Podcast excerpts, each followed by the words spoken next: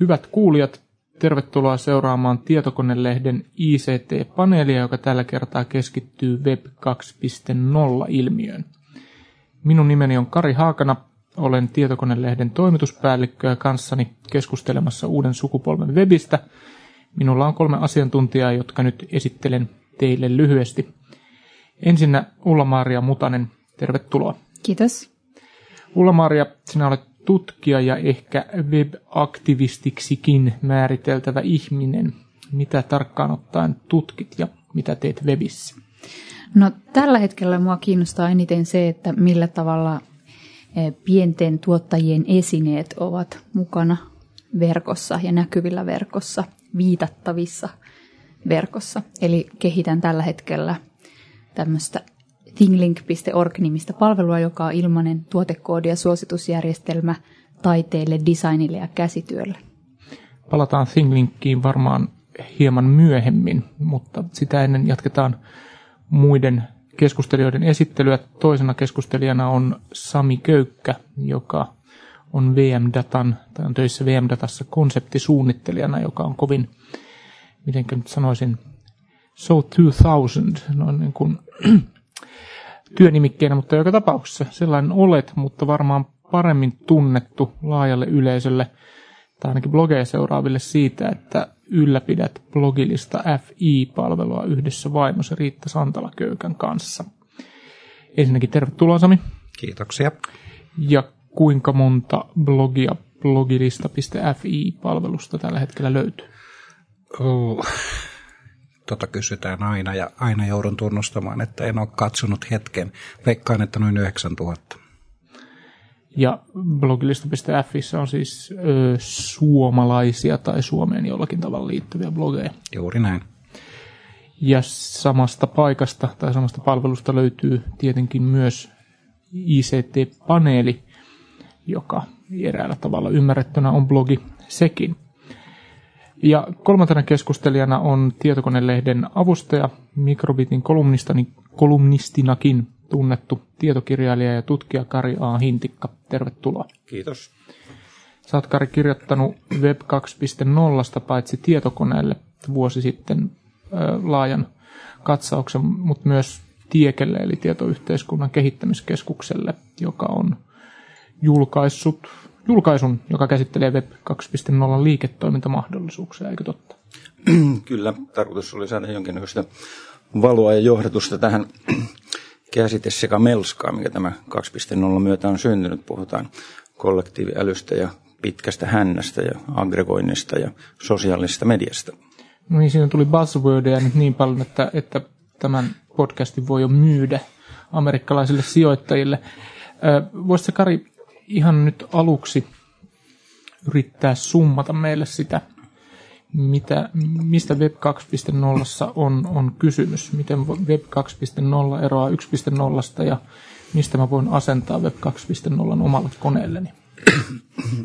Erityisesti viimeinen kysymys oli erittäin hyvä, palataan siihen. 2.0 subjektiivisesti tulkitsen asian siten, että se on ensisijaisesti konsepti. Tämä termin syntyhistorialla aika erikoinen, jos vertaa monen muuhun termiin tai konseptiin, että se ei ole missään nimessä mikään yksittäinen tekniikka tai toimintatapa. Eli pari ihmistä istuivat PowerPointin ääressä ja alkoivat katsella, mitä netissä tapahtuu ja huomasivat, että netissä on paljon erilaisia uusia suuntauksia liittyen yhteisöllisyyteen, internet-ohjelmointiin ja uuden tyyppisiin ansantalogiikkaan. Ja antoivat sitten tälle kokonaisilmiölle nimen Web 2.0. No, tässä on tietysti vähän nyt tällainen määritelmällinen ongelma tai määrittämisen ongelma, kun mä kirjoitin tästä paneelista tietokonelehden tietoja koneesta blogiin ja pyysin siellä ihmisiä, ihmisiä kommentoimaan tai kirjoittamaan kysymyksiä, niin Tommi Vilkamo kirjoitti siellä ja lainasi tämmöistä muistaakseni kiinalaista aforismia, että kun joku osoittaa sormella kuuta, idiootti katsoo sormea.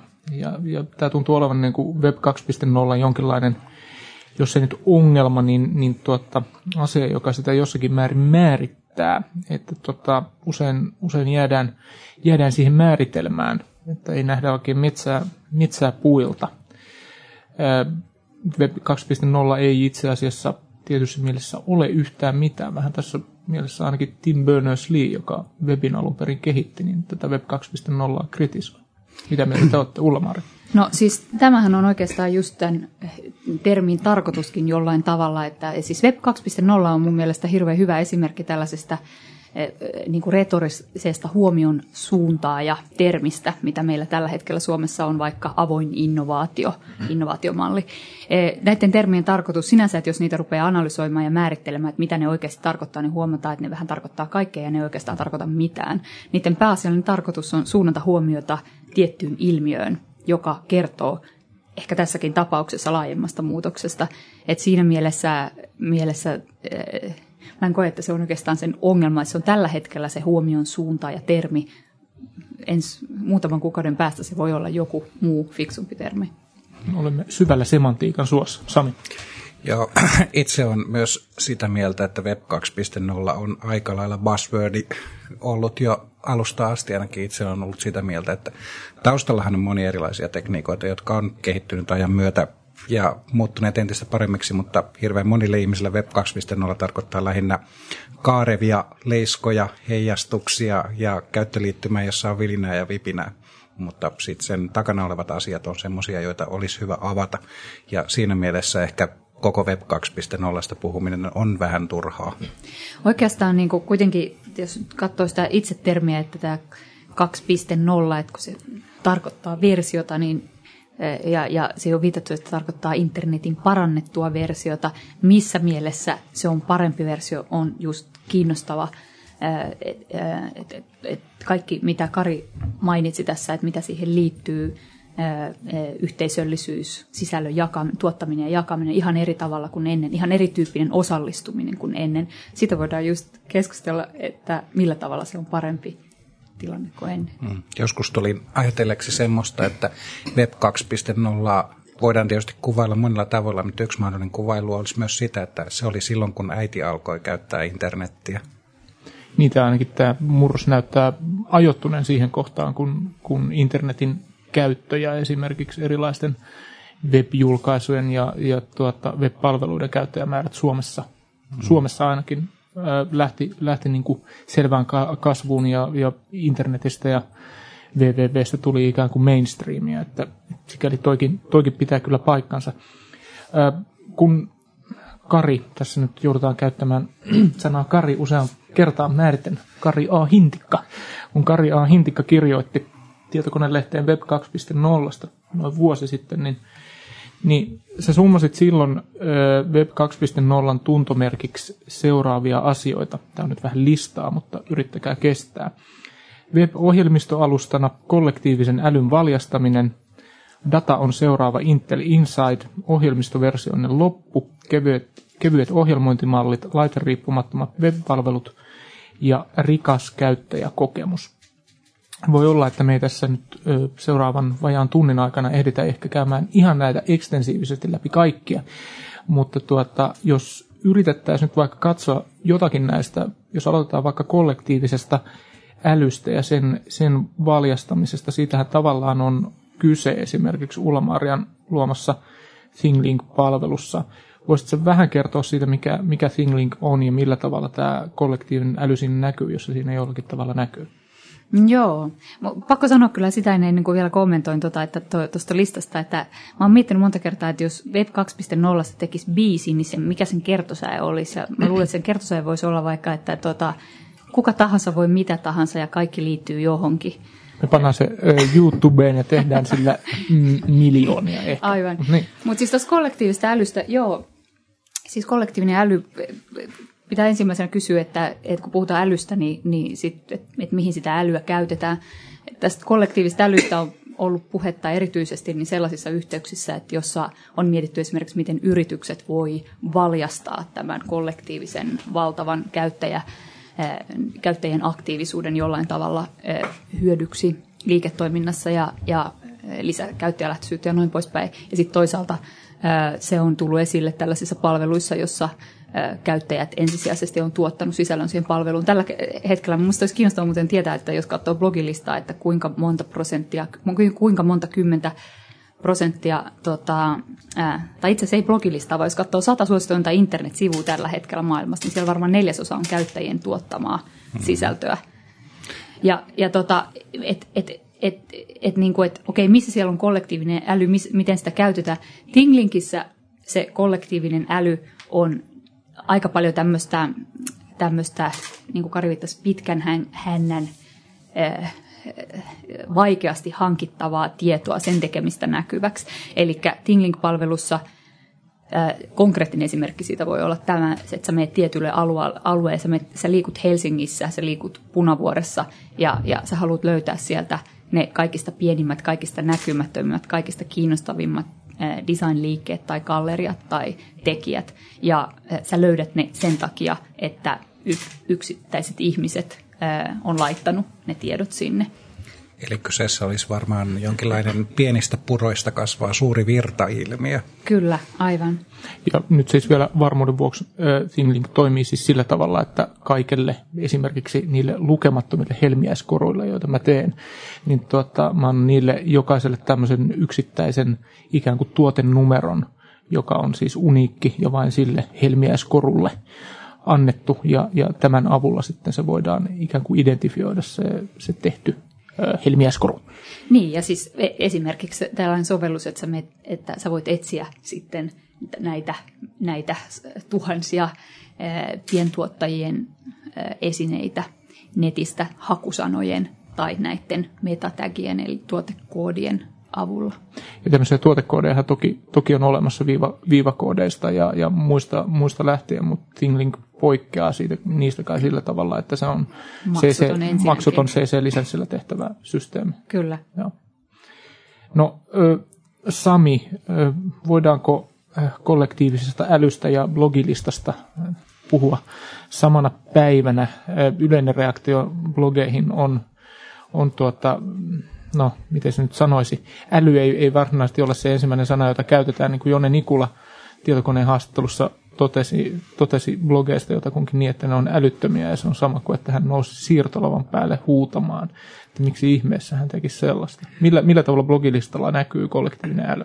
No mutta tämähän on vaan suorastaan pelkoa, mikä huokuu näiden ihmisten puheesta, koska blokkaajathan ovat tällainen kollektiivi, mikä pystyy tappamaan sanomalehdistön ja muut mediat ja muuta vastaavaa, ainakin he itse ovat kovasti sitä mieltä. Mutta jos miettii blogilistalla olevaa kollektiivista älyä, niin jonkinnäköinen pyrkimys kansalaisjournalismiin ja tällaiseen maailman ja median muuttamiseen tulee sieltä hyvin esiin.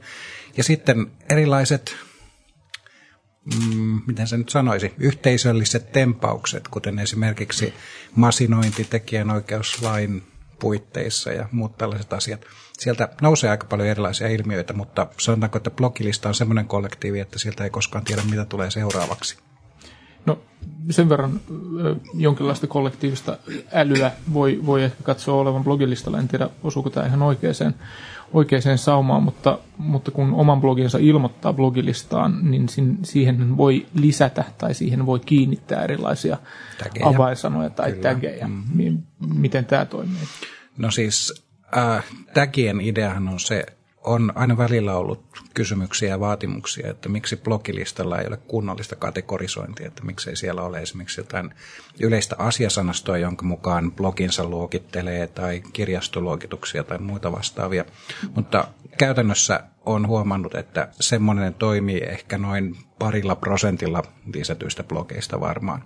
Eli täkitys on tämmöinen Eli tällaisten avain, vapaasti valittavien avainsanojen lisääminen on semmoinen toimiva Web 2.0 hyvin paljon käytetty metodi, jonka avulla pystyy tekemään semmoista helppoa ja hauskaa luokittelua, joka silloin kun tavallaan sisältömassat alkaa olla suuri, alkaa myös toimia oikealla tavalla. Mulla on töissä yksi kirjastotieteen tieteen koulutuksen saanut kaveri, jonka kanssa me käydään suurin piirtein päivittää väittelyitä siitä, että onko takiperustainen luokittelu hyvä vai huono asia, eikä me olla vielä päästy ratkaisuun tästä asiasta, mutta ehkä siinä on semmoinen perustavalla oleva ajatus, että ensimmäisenä, jos puhutaan takipohjaista luokittelusta, täytyy heti ottaa semmoinen kanta, että ei ole koskaan toivoakaan löytää kaikkia mahdollisia asioita, jotka liittyy yhteen tiettyyn hakuun. Eli sieltä saa enemmänkin otoksen hakemistaan hakuasioista, joka tarkoittaa jonkinnäköistä sumea logiikkaa.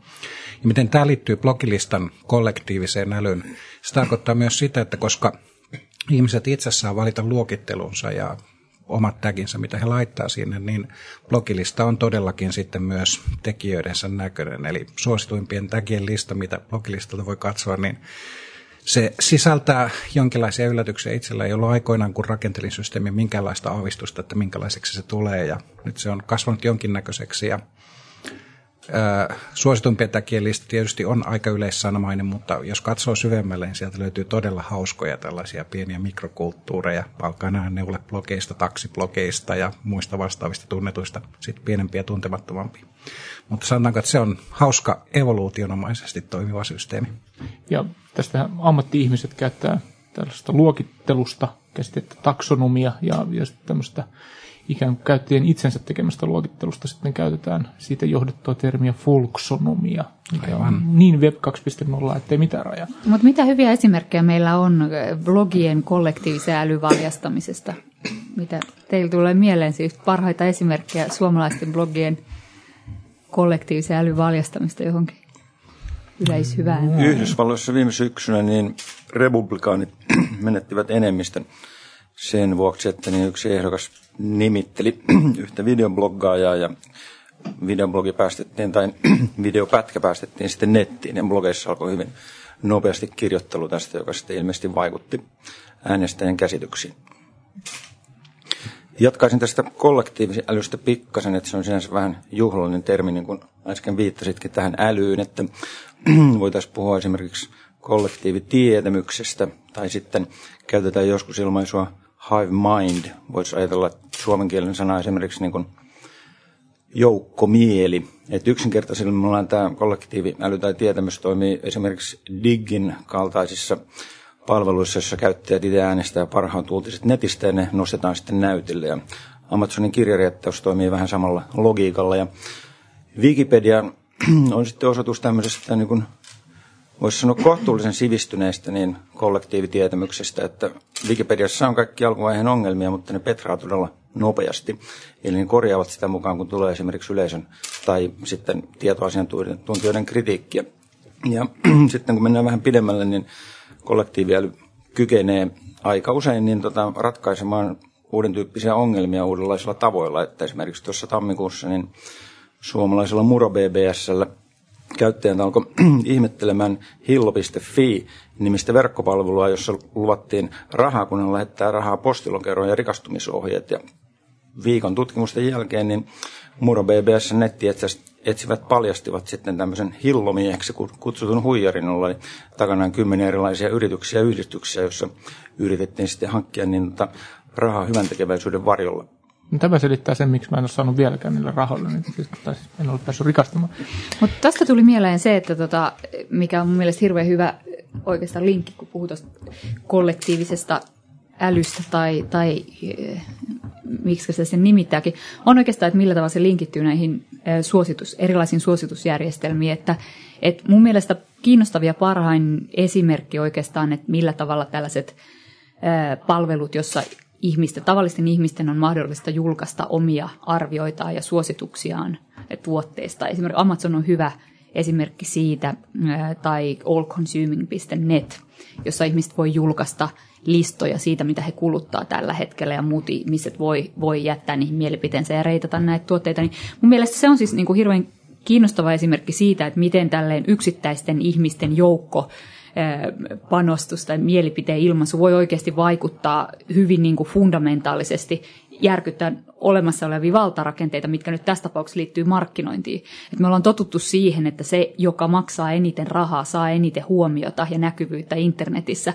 mutta nyt tällä hetkellä tavallaan tämän, tämän, tämän mahdollisuuden, tämän itse ilmaisun mahdollisuuden kautta onkin mahdollisuus kääntää tämä toisinpäin tämä tilanne, että se, jolla on paras sisältö tai joka saa eniten huomiota tota, yksittäisten ihmisten taholta, niin nouseekin netissä puhu, ää, tällaiseksi huomion kohteeksi ja puheaiheeksi. Kari haluaa sanoa tuohon varmaankin jotakin, mutta mut mä palaan vähän takaisin sikäli, että et, et kaikki nämä esimerkit oikeastaan pois lukien, ehkä tämä hillo.fi esimerkki, niin tota, on, on Yhdysvalloista ja ö, silloin puhutaan jo aika isosta ihmismäärästä, siis mm. englantia puhuvista ja englantia kirjoittavista ihmisistä.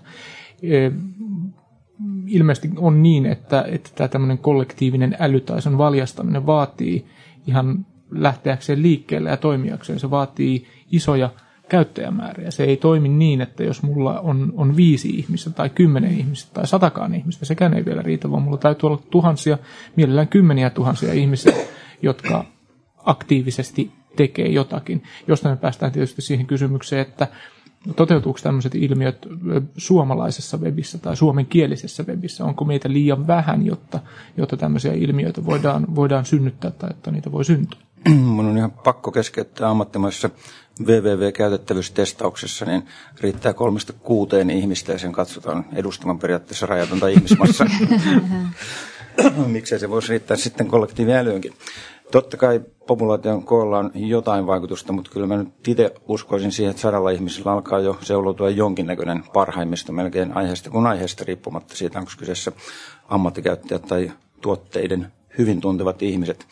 Mutta pikkasen vielä tästä älystä, niin, ja niin kuin tuossa äsken tuli esille, että niin kuluttajien voima ehkä alkaa näkyä netissä pikkuhiljaa, niin tanskalainen Lego on ottanut aika hyvän lähestymistavan, että ne epäröi tuossa vuosien varrella aika paljon, mutta ne on muun muassa antanut koko niin tota Lego PC- tai tietokoneohjelmistonsa nettiyhteisön kehittä, kehitettäväksi. Ja ne on julkaissut aika paljon lähdekoodia ja sitten niin, niin tota, käyttää tämmöistä internet-kuluttajapaneelia tuotekehityksessään ja sen lisäksi niin verkkopalvelussaan tai verkkokaupassaan niin on pistänyt myyntiin kuluttajien tai friikkien itsensä tekemiä Lego-malleja ja sitten nämä suunnittelijat saa vielä rojallit sitten näistä myydyistä Lego-palikoista. Sami. Jos puhutaan näistä käyttäjämääristä ja tavallaan kollektiiviälystä, niin aina kannattaa muistaa myös se, että jos me ollaan horjuttamassa olemassa olevia valtarakenteita ja tavallaan atlemassa kollektiiviälyn uutta nousua, niin kannattaa myös miettiä, että meillä ei nouse uudenlaisia valtarakenteita. Tulee esimerkiksi mieleen tapaukset, no puhutaan vaikka dig.comista, jossa reitataan siis uutisia arvojärjestyksen. Jos joku menisi siellä kehumaan, että Microsoft on oikeastaan aika kiva firma ja tekee hyviä käyttöjärjestelmiä, todennäköisesti kollektiivi ei pitäisi sitä kovin hyvänä uutisena. Eli siellä on olemassa myös tietynlainen omavaltarakenteensa. Tämä oli huomattavissa myös jos katselee siellä olevia poliittisia uutisia, niin nämä on selkeästi hyvin demokraattissävytteisiä ja kaikenlaiset republikaaneja kehuvat uutiset ja kommentit digissä hyvin nopeasti saa paljon miinuspisteitä. Sitten jos puhutaan käyttäjämääristä, niin se tosiaan vaatii kriittisen massan, että saadaan palvelut toimimaan tietyllä kävijämäärillä. Ja siinä luulenkin, että palveluilla joita netissä on erilaisilla tuotteilla, niillä on olemassa ihan omanlainen elinkaarensa, joka riippuu myös niiden käyttäjämääristä jos puhutaan esimerkiksi jostain blogilistan tapaista palvelusta, blogilista, jolla on muutama kymmenen käyttäjä, on ihan erinäköinen kuin blogilista, jolla on satoja käyttäjiä. Ja taas kun sillä alkaa olla tuhansia ja taas tuhansia käyttäjiä, niin sitten se on taas ihan erinäköinen. Eli sen täytyy muuttua ja elää koko ajan sen yhteisönsä mukana. Eli ei voida ajatellakaan, että yksi tietty palvelu skaalautuisi kaikille mahdollisille kävijämäärille. Okei. Okay. Tota, jos me yritetään sitten katsoa näitä muita, muita tuota, tuntomerkkejä Web 2.0 palveluille, joita, joita Kari A. Hintikka listasi aiemmin, niin tuota, yksi niistä oli ohjelmistoversioinnin loppu. Ja, eli tällainen idea siitä, että, että kaikki on, on oikeastaan jatkuvassa ja, ja ikuisessa beetassa. Ja äm, ihmiselle, joka, joka on tottunut siihen, että, että tuota, softasta jossakin vaiheessa tulee lopullinen versio, niin tämä, tämä saattaa vaikuttaa vaikuttaa pelottavalta sikäli, että, että beta-versiot yleensä kuitenkin on, on bugisia ja kaatuilee, kaatuilee säännöllisen, epäsäännöllisen väliajoin. Ja, ja tämmöinen beta-tyyppinen lähestymistapa voi olla ihan ok ihmiselle, jolla on ylimääräistä aikaa ja kiinnostusta näplätä erilaisia web-sovelluksia, jotka ei ole sitten ihan loppuun asti mietittyjä, mutta onko tämmöinen ikuinen beta ok esimerkiksi yrityskäyttöön tai, tai yrityskäyttäjille. Mitä mieltä te olette tästä? Ei siinä ole sinänsä mun mielestä mitään ongelmaa, että enemmänkin tämä niin sanottu ikuinen tai jatkuva beta, niin se on niin kuin yksi ohjelmistotyön tai projektin niin kuin lähestymistapa ja malli, että Google Mail esimerkiksi on ollut monta vuotta jo pystyssä ja en muista melkein alusta käyttäneenä, niin että siellä olisi ikinä ollut mitään varsinaista bugia tai epätoiminnallisuutta, että pari kertaa se on ollut nurin, mutta useamman vuoden aikana, niin helposti menee tietokonekin jumiin. Et, enemmän tässä on kysymys oikeastaan siitä, että niitä ominaisuuksia julkaistaan sitä mukaan kun ehditään ja sitten kun ei tarvita varsinaista versiointia eikä markkinointia sen suhteen, eikä sitten niitä laatikoita, missä niitä romppuja tai DVDitä lähetetään ympäri maailmaa ja varastoidaan, niin ne tuotantokulut voidaan laittaa sellaisena sitten suoraan siihen sovelluskehitykseen. Ja toisekseen tässä taustalla on ikään kuin tämmöinen trendi tai suuntaus, että PC-ohjelmat alkaa siirtyä www-selaimelle käytettäväksi. Että sitä yritettiin jo, yritettiin jo kymmenisen vuotta sitten, mutta silloin muun muassa niin tota, oli äärimmäisen työlästä tar- tallentaa verkkopalvelimelle ja sitten ei oikeastaan ollut kunnon tekniikkaa, millä toteuttaa tämmöinen niin sanottu niin eräajosta siirtyminen tämmöiseen reaaliaikaiseen tai dynaamiseen päivitykseen. Ja puhutaan nyt osittain tässä niin sanotusta ajakstekniikoista. Mutta jos ajatellaan esimerkiksi suurta hyödyntäjäorganisaatiota, niin kaikki tämmöiset ajaks, ajaks tai selainpohjaiset sovellukset, niin tota, mun mielestä tuntuisi niin erittäin mielekkäältä ja voisi sanoa jopa kustannustehokkaanta lähestymistavoilta, jos ajatellaan esimerkiksi jotain intranet-sovelluksia tai sitten extranet-ratkaisuja. Sami ehkä osaa tähän työn puolesta kertoa enemmänkin. Mm. Siis on suuri ajakstekniikoinen fani ilman muuta. Että sehän ei tietenkään pelkkä ajaksin käyttäminen sinänsä pelasta mitään asioita, mutta siitä on monesti suurta hyötyä, kun aletaan projektissa miettimään, että minkälaisen käyttöliittymän toteuttaa. Pohdiskeen niitä myös tota, että mitä termi beta nyt itse asiassa nykypäivänä tarkoittaa, sillä ehkä ei ole ihan samanlainen merkitys kuin joskus aiemmin, jolloin beta tarkoitti puolivalmista pukeja täynnä olevaa. Eli olisiko alfa tämmöinen 2000-luvun beta sitten. Nykyisin ehkä beta tarkoittaa... Missä vaiheessa siirrymme negatiiviseen aakkoseen? Niin. Ja itse tulkitsen, että beta tarkoittaa nykyään sitä, että jos meillä on kaksi tapaa tehdä asioita, toinen on huolellisesti suunnittelemalla pitkän prosessin kautta, ja toinen tapa on sitten taas tehdä nopeasti toteuttaa jokin idea ja katsoa, että lähteekö se lentoon, niin tämä on se beta. Eli palvelut, joita Web 2.0 kutsutaan betaksi, tarkoittaa sitä, että ne on innovatiivisesti nopeasti kokeiltuja asioita, joista ei olla ihan varma, että toimiiko ne, mutta jos ne toimii, niin hieno juttu. Eli Googlessa muistaakseni tätä jotenkin määriteltiin sillä tavalla, että julkaise usein ja nopeasti. Juuri näin. Eli, eli sen kuumemmin harkitsematta. Mulla on nyt idea, eiköhän tehdä siitä palvelu. Joka toisaalta, toisaalta tuota, kuuluu siihen yhä, yhä useamman yrityksen oikeastaan tuotekehitykseen eh, entistä väistämättömämmin, että koska ollaan tekemisessä sellaisten asioiden palveluiden kanssa, josta ei voi tietää etukäteen ja se on pakko testata joko jonkinlaisena suljettuna versiona tai sitten täysin avoimesti, niin sitten täytyy hyväksyä se, että, että tota, eh, et nimenomaan tämä logiikka, että, että päästetään aiemmin joku tuote julkiseksi kuin mi, mitä se on valmis. Plus, että, että tota, mun mielestä se on kysymys myös siitä, että jos käyttäjät siis hyväksyy kyllä tällaiset bukiset versiot, jos ne on ilmaisia. Jos sä maksat jostain, niin sit sä et hyväksy niitä. Öö, Nyt on yhä enemmän ilmaisia palveluja tarjolla. Palataan tuohon ilmaisuuteen ehkä hetken kuluttua, mutta, mutta tähän ei liity siis enää sitten sille julkaisijafirmalle tai, tai, tai yhteisölle minkäänlaista ikään kuin kasvojen menetyksen tai maineen menetyksen pelkoa siihen, että, että he on julkaisseet semmoisen palvelun tai tuotteen, jota ihan virallisesti nimitetään puolivalmiiksi tai keskeneräiseksi. Voi panna tuonne maailmalle ja katsoa, että miten sille käy. Sami. Mm. Mä itse luulen enemmänkin, että tässä on kyse siitä, että maailmanmenot tietysti nopeutuu jatkuvasti. Ja firmojenkin täytyy olla nykyään nopeita ja innovatiivisia. Eli jos huomataan joku tarve, niin todennäköisesti halutaan saada aikaan palvelu, joka tarjoaa ratkaisun tähän tarpeeseen mahdollisimman nopeasti, koska vaarana on se, että jos lähdetään hitaasti huolella suunnittelemaan ajan kanssa jotain tuotetta, sitten kun se lopuksi saadaan valmiiksi, niin voi olla, että se alkuperäinen tarve on jo mennyt ohi. Sen vuoksi kannattaa tehdä nopeasti, ehkä mieluummin nopea beta ja mm. saada heti aika ratkaisu. Ja sitten lähteä parantamaan sitä, jos huomataan, että se oli oikea ratkaisu. Ja, sit, ja kyllä mun mielestä siis totta kai se riski aina on olemassa, jos yritys julkaisee version, joka jostain syystä ei sitten toimi tai aiheuttaa muuta vahinkoa käyttäjän omaisuudelle tai muuta. Totta kai, jos, jos yritys ei sitten sen jälkeen, siis kaikki riippuu siitä, että miten yritys kommunikoi tämän bugin, Siis kaikki on siitä kommunikaatiosta kiinni. Jos se kommunikoidaan hyvin avoimesti, että, että tällaista ollaan tekemässä, ei olla ihan varmoja, miten tämä toimii, please antakaa palautetta ja, ja, ja sitä kautta kehitetään. Mutta jos sitten joku kaatuu tai ei toimi ja tavallaan se kommunikaatiossa mättää, niin siitä tulee käyttäjät vihaseksi. Mutta tässä toinen puoli, että jos sattumalta tulee jotain epä, synnytetty jotain epätoiminnallisuuksia tai selkeitä bugeja, niin ne pystytään myös korjaamaan äärimmäisen nopeasti.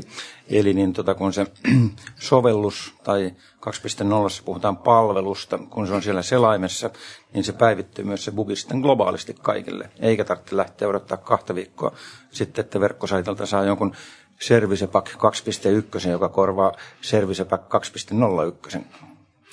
Ja jos tuli tehtyä joku semmoinen asia, mikä nyt ei sitten ollutkaan välttämättä niin hyvä mieleen, tulee joku Windows ME tai vastaava, niin sitten ei ole myöskään suurissa ongelmissa sen kanssa, että nyt tuli tehtyä tällainen ja sen kanssa täytyy elää ja se vielä tehtiin suurella ja vaivalla ja pitkään, että pakko se nyt vaan ottaa käyttöön, kun se oli hyvä. Mutta lisää, lisää tietysti, niin kuin Ulla-Maria sanoi, ollaan sitä läpinäkyvyyden tai, tai tietynlaisen nöyryyden ö, pakkoa, että on, on ikään kuin tarjottava tarjottava asiat sellaisena kuin ne on, mikä tietysti sotii tuommoista perinteistä markkinoinnin ideaa vastaan, että kaiken täytyy olla kiilotettua ja, ja loppuun asti paketoitua ja suunniteltua, jotta se voi tehdä vaikutuksen siihen käyttäjään. Mutta ollaanko nyt sit, äm, ollaanko me nyt vääriä ihmisiä keskustelemaan tästä sikäli, että, että meillähän on kaikilla, äm, korotan itseni nyt teidän joukkoon, meillähän on kaikilla pitkä kokemus siitä, että miten, miten me käytetään tietokonetta ja me käytetään sitä päivässä todennäköisesti enemmän kuin me keskustellaan fyysisten ihmisten kanssa kasvokkain. Meillä on aika, aika hyvä valmius omaksua uudenlaisia tapoja käyttää tietotekniikkaa.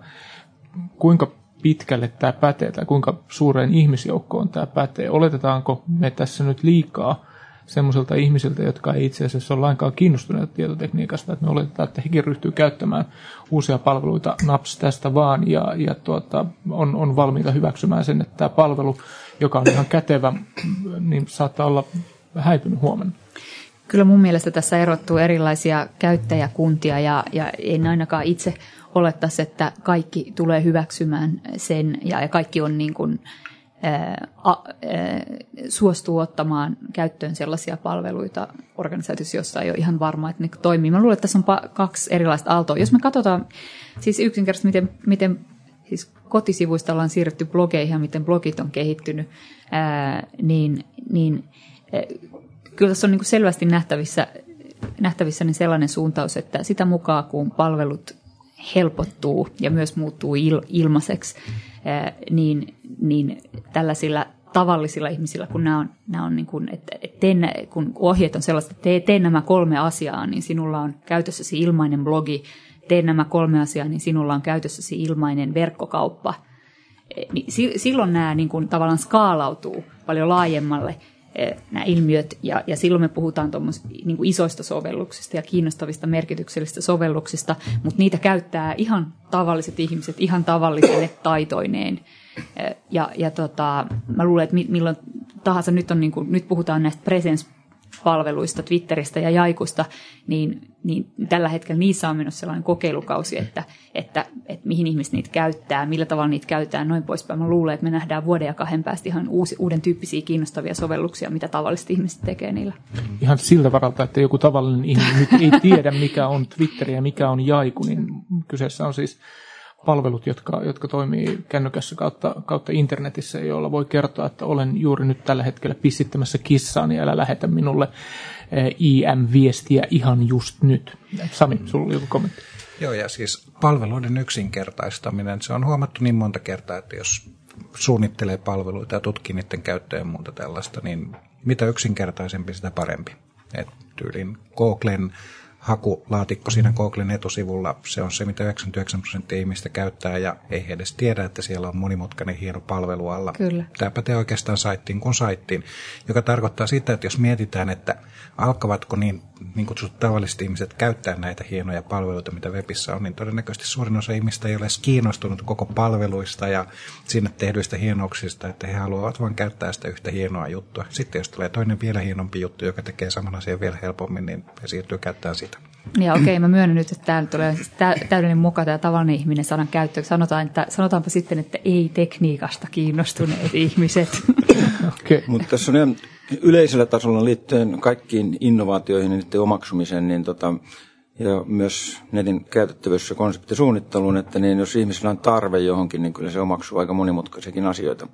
Että se on sitten toinen juttu, että tarvitseeko sen oma, omaksua vai ei, mutta että jos tämmöinen tarve ilmenee, niin sen jälkeen niin tota, se oppimiskynnys on huomattavasti niin tota, matalampi, että ihminen panostaa aika paljonkin, niin joskus lukee jopa manuaaleja saadakseen esimerkiksi aikuisviidettä käsiin. Se juuri näitä.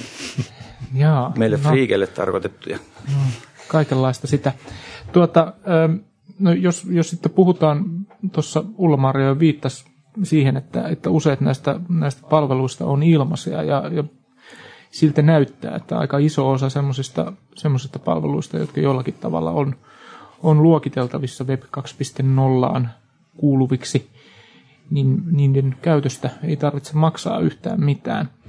Mikä tietysti herättää sen, sen kysymyksen, että onko, onko tämmöisellä toiminnalla mahdollista tehdä rahaa mitenkään muuten kuin, kuin keräämällä suuren käyttäjämäärän ja myymällä sen sitten jollekin isommalle, kuten Googlelle tai, tai Sanoma Digitalille.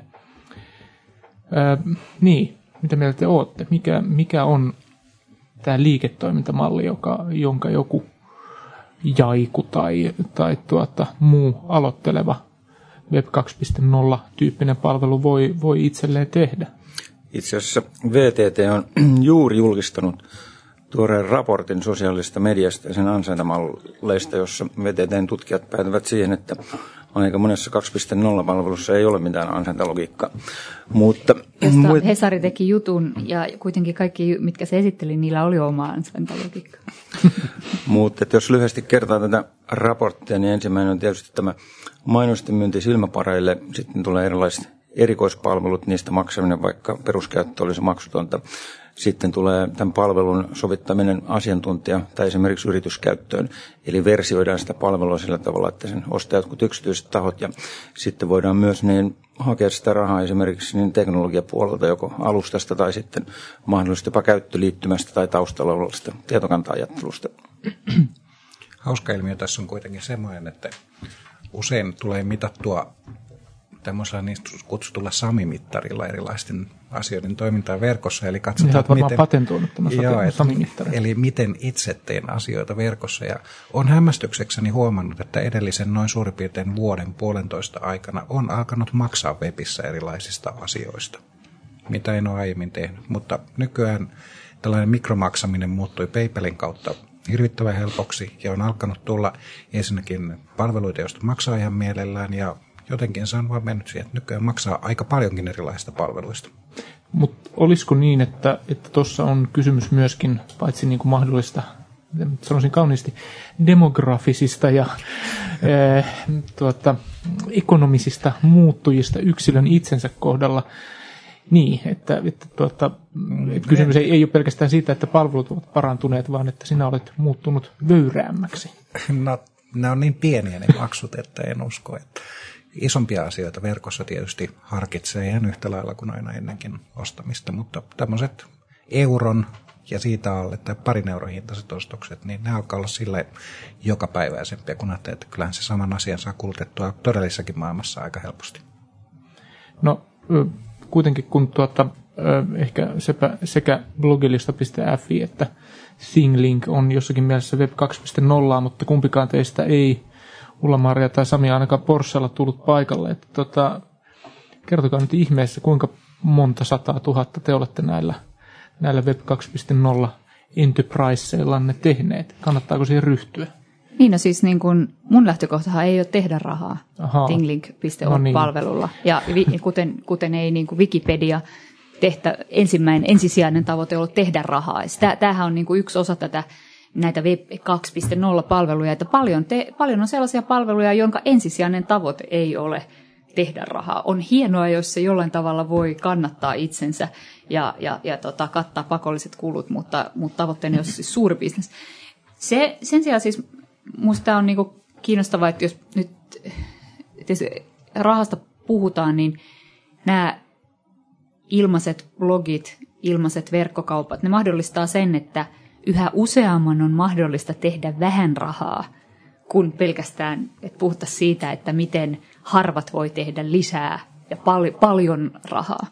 Eli, eli tota, onko tässä sitten kysymys markkinoiden jonkinlaisesta uuden tyyppisestä demokratisoitumista tai vaurauden tasapuolisemmasta jakamisesta, joka mahdollistuu näiden palveluiden kautta. Se on, se on minusta kiinnostava kysymys. Mutta tota, sittenhän tietysti toinen asia on, että tällaisten ilma, ilmaisten palvelujen päälle voi rakentaa toisen tyyppisiä palveluja. Että kyllä mäkin uskon, että, että, tota, että tämmöisinä niin kuin että voi olla joku tietty peruspalvelu, joka hyödyntää sitten vaikka tätä ilmaista infrastruktuuria. Ja se palvelee sitten tiettyä omaa kohderyhmää ää, sille sopivalla tavalla. Niin. niin. Eipä tosiaan edelleen odottelen sitä omaa Porscheanikin tässä. eli, eli blogilista ei tosiaankaan ole mikään valtaisa rahasampo ainakaan vielä. Saapa nyt nähdä sitten tietysti mitä tapahtuu. Mutta enimmäkseen se esimerkiksi, mitä blogilistalta löytyy, mitä Pinseristä löytyy, muista vastaavista, on Google-mainoksia, jotka on ihan mukava semmoinen, ei minkään kovin suuren rahamäärän lähde, mutta aika paljon näitä näkee eri puolilla verkossa, että ihmiset tekee pieniä summia rahaa verkosta, käyttäen esimerkiksi Google-mainoksia, muita vastaavia mainoksia, laittaen jonkinnäköisiä lahjoituspainikkeita kotisivulle ja tällaista. Ja nehän on mun mielestä aika kivaa pientä palkintoa siitä, että tekee jotain asioita verkkoon. Mutta kyllä mä luulen, että edelleenkin suuri osa parhaista palveluista kyllä syntyy jonkinnäköistä intohimosta ja rakkaudesta siihen, mitä on tekemässä. Eli aivan niin kuin blogilistakin on tehty nimenomaan alun perin tehty omaa blogien surffausta niin helpottamaan, josta se on sitten laajentunut, mutta edelleen se tekee sitä samaa, että mä itse surffaan blogeja sen avulla. Mutta tämähän on tietenkin kaiken länsimaisen markkinadynamiikan vastassa tällainen hippeily, että tehdään vaan kivaa itselle ja, ja sitten konglomeraatit ei, ei saa rahaa. Että on vallankumouksellista toimintaa, emme, emme mitenkään voi suositella sellaista. Toisaalta parhaillaan Jenkkilässä niin riskirahoittajat kaataa rahaa 2.0 yrityksiin. Ja yleensä se, kun riskirahoittajat lähtee johonkin liikenteeseen, niin on mun etsini silmissä lopun alkua. Tämä on, tämä on nähty jo 90-luvun lopussa. Eli tavallaan tämäkin ehkä on toisintoa siitä samasta ajasta, mutta luulen, että tietysti monikaan palvelun antaja nyt ei ehkä kieltäytyisi siitä, jos nurkan takaa ilmestyisi riskirahoittaja, joka sanoo, että haluan antaa sulle paljon rahaa, tee jotain kivaa. Niin, siis ainakin kun on amerikkalaisia alan julkaisuja lukenut, niin siellä kovasti ollaan sitä mieltä, että tässä ei ole kysymys kuplasta, koska, koska meno on nyt jotenkin Niin nyt tiedämme, mitä teemme. Niin, niin aivan. Tällä, nyt meillä on kaikki. kaikki menee hienosti. Mutta siis t- t- tässä on kuitenkin, niin kuin, siis täällä, on, tällä alueella on todella kiinnostavia startuppeja ja, ja, ja kaikki esimerkiksi, jos puhuttiin Twitteristä, niin kaikki odottaa kiinnostuksella, että mikä on Twitterin ansaintalogiikka tällä hetkellä. Et, et, tota, ihmiset saa lähettää ilmaisia tekstiviestejä, joka maksaa Twitterille – millä, millä tavalla ne tulee rahoittamaan sen? Se on tosi kiinnostava kysymys. Niillä voi olla siihen vastausta, niillä todennäköisesti on siihen vastaus, mutta, mutta, tota, mutta se on yksi sellainen case-esimerkki, mitä monet seuraa, ja, ja, ja mun mielestä se on niin kuvaavaa, että, että tällaisia startuppeja, jotka saa aivan valtavan suosion hyvin lyhyessä ajassa syntyy, ja, ja niiden esimerkkien kautta sitten tavallaan alkaa hahmottua myös ne uuden tyyppiset ansaintalogiikat, tai, tai sitten hahmottuu se, että, että mikä toimii, mikä ei toimi. Ja, ja tota, ei mun mielestä ole yhtä vastausta. Ja, ja, ja, ja niin kuin jotenkin se on myös jännä, että tavallaan näissä ryppäissä, kun mainitaan Web 2.0-palveluja, niin siellä on mukana sekä tämmöisiä hyvin kasvuorientoituneita startup-yrityksiä, että sitten tämän tällaisia tätä kollektiivista osallistumista hyödyntäviä non-profit-palveluja, kuten vaikka Wikipedia.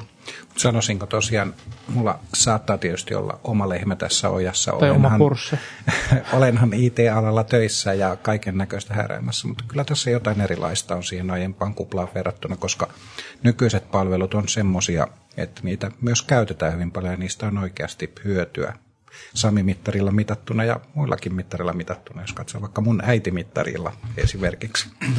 No, tuossa mainittiin, mainittiin jo toi ihmisten osallistuminen ja, ja sen hyödyntäminen, ja se on tietysti yksi, yksi tällainen tuntomerkki. Miten sitä voisi vois sitten määritellä tai mitä, mitä ohjeita voi, voi antaa siitä, että, että että mitkä on ne tekijät, joilla ihmiset saadaan osallistumaan, tai jos se onnistuu negaation kautta teiltä paremmin, niin miten te sanoisitte, että, että miten ihmisiä estetään osallistumasta johonkin, johonkin tota palveluun? Mitä tämmöisiä tekijöitä on? Oletetaan, että mulla on nyt mm, povitaskussani erittäin hieno idea siitä vallankumouksellisesta Web 2.0-palvelusta ja mä haluan siihen paljon ihmisiä mukaan. Mitkä on olennaiset mokat, jotka mun kannattaa tehdä, mikäli mä en halua sinne ihmisiä siihen, siihen osallistumaan. Kannattaa varmaan ensinnäkin tunnustaa, että aiot tehdä paljon bisnestä tällä ja no, toivot, totta, että hitto. ihmiset tulevat auttamaan sinua, että sinä saisit paljon rahaa ja sitten tietysti mahdollisimman hyvä asia olisi tietysti tehdä palvelun käytöstä erittäin vaikeaa, joten rekisteröityminen ja muut vastaavat kysyt tietysti kaikki mahdolliset tiedot kengän, kengän numerosta muihin asioihin ihmisillä, ihmisiltä todeten, että tallennan nämä tiedot, että voin myöhemmin sitten tehdä tälläkin rahaa. Ja kehua itseään tietysti valtavasti. Aivan. Ja tietysti kertoa, kuinka inno, innovatiivinen Web 2.0 minä nyt olen, että nyt olen lopultakin päässyt tänne mukaan. Mutta, mutta vakavissaan toi, toi on sillä tavalla kiinnostava kysymys, jos, jos tuon rinnastaa siihen, että että tuon kysymyksen, että miten saa ihmiset osallistumaan, mikä on tämän avoimen kehittämismallin määritelmä, niin toi Miettisen Reijo Helsingin yliopistosta – määritteli mun mielestä kivasti yhdellä luennolla, että avoin kehittämismalli, että kun siitä puhutaan, niin siinä täyttyy ainakin kaksi kriteeriä. Että ensimmäinen on se, että e, tunnuspiirre on se, että kukaan yksittäinen taho ei voi määritellä sitä tietoa tai, ja kontrolloida sitä tietoa, mikä e, muiden käytössä oleva tietoa. Eli, eli kaikilla on pääsy samaan tietoon. Ja toisekseen osallistujat saa itse päättää siitä panoste, pano, omasta panoksestaan, mikä se on – milloin se tapahtuu ja, ja, ja näin.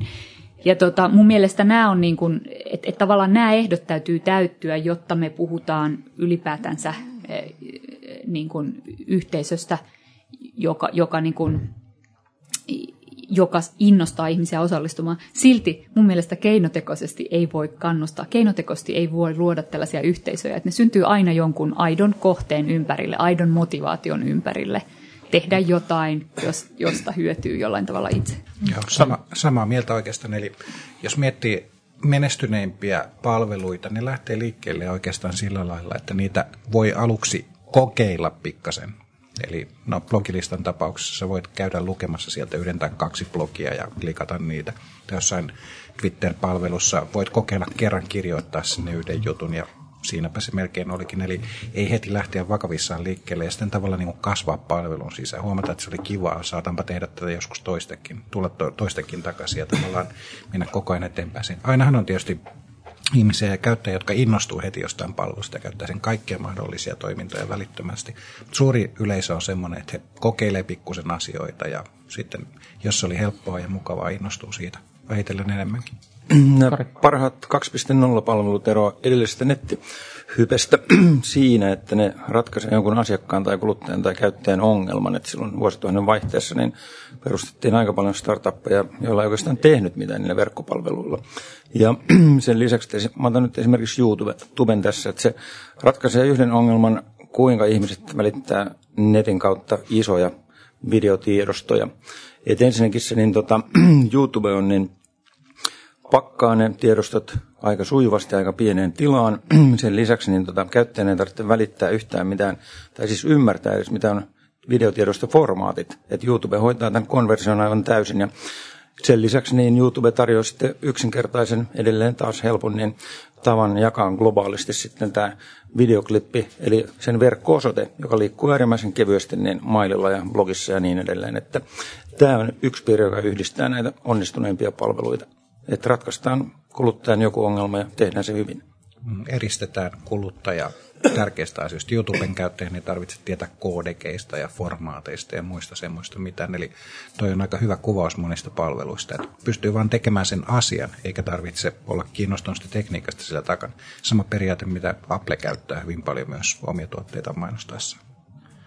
Tämä kuulostaa sikäli tietysti tuota huolestuttavalta tämmöisen perinteisen median edustajan näkökulmasta, että, tuota, että asiat syntyvät intohimosta tehdä jotakin ja niitä tarjotaan tarjotaan ilmaiseksi asiakkaille. Tämä ei ole se, se malli, jolla, jolla perinteinen media on, on tottunut toimimaan. Onko tässä nyt, pitääkö ryhtyä täyttämään työttömyyskorvaushakemusta jo tällä hetkellä?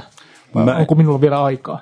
Mä en kyllä vielä, niin tota, jos ajaisin esimerkiksi Helsinki-Jyväskylän väliä, niin tota, ennen automatkaa, niin luota tuohon Pentin sääblogiin, että miltä sen liikenteessä näyttää. Että kyllä mun mielestä niin perinteisellä medialla on ihan selkeästi oma roolinsa, että se tulee pikkasen ehkä korostumaan toisin tässä seuraavan parinkymmenen vuoden aikana verrattuna aiempaan, mutta että ehdottomasti tarvitaan tämmöinen niin ikään kuin kollektiivinen valtakunnan tilan ylläpitäjä, että jos ihmiset saisi esimerkiksi postiluvusta yhtäkkiä jonkun autoverotarran, niin voisi olla aika ihmeessä ja aika vihaisia. Mutta jos sitä saa lukea valtalehdestä ja siinä haastatellaan vielä asiantuntijoita, että miksi tämä nyt pitää tehdä ja kauan tämä autovero kestää ja niin edelleen, niin se on paljon helpompi omaksua sitten niin kuin kollektiivisesti ja koko valtion tasolla tai niin, nythän koko ihmiset, maailman tasolla. Nythän ihmiset rakastavat autoveroa juuri, juuri tästä syystä. Aivan. Mutta kyllä mun täytyy niin kuin yleisesti sanoa, että kyllä mä itse uskon, että tässä on kysymys jostain isommasta yhteiskunnallisesta murroksesta, mihin, mihin nämä tämmöiset eh, taikasanan kuuloiset buzzwordit liittyy, mitä tässä alussa mainittiin kanssa. Ja siis, siis perustuu yksinkertaisesti siihen, että, että niin kuin viisaat viisaat on yhteiskuntateoriassa kirjoittanut, että meidän yhteiskunnallisen elämän laatu perustuu niihin materiaalisiin tuotantosuhteisiin, siis siihen teknologiseen infrastruktuuriin, mikä kunakin aikana meillä on. Ja, ja tällä hetkellä internet on yhä niin kuin tärkeämpi osa sitä teknologista infrastruktuuria ja tuotantosuhteita, minkä pohjalla me toimitaan. Ja koska se tarjoaa niin radikaalisti erilaiset mahdollisuudet tuottamiseen, kuluttamiseen, niin kyllä se muuttaa radikaalisti meidän yhteiskunnallisten suhteiden laatua myös. Millä tavalla me osallistutaan, millä tavalla me ollaan, ollaan osa siis tä, tota, tätä yhteiskuntaa, millä tavalla me ollaan sosiaalisessa vuorovaikutuksessa. Karja lohduttaakseni voisin sanoa, että esimerkiksi jos miettii journalistien tulevaisuutta, niin kyllä minä ainakin arvostan edelleen sitä, että on joku ihminen, joka seuraa valtavaa informaatiotulvaa ja kerää sieltä asioita asioita sitten minun nähtäväkseni. Joudut ehkä luopumaan kirjoituskoneesta ja sulkakynistä, mutta... Jännit. No, ehkä meidän on hyvä lopettaa näihin ainakin minulle lohdullisiin sanoihin. Seuraava podcast taas noin kuukauden kuluttua samalla taajuudella. Kiitoksia keskustelijoille ja kiitoksia kuulijoille. Seuraavaan kertaan. Kiitos. Kiitos. Kiitoksia.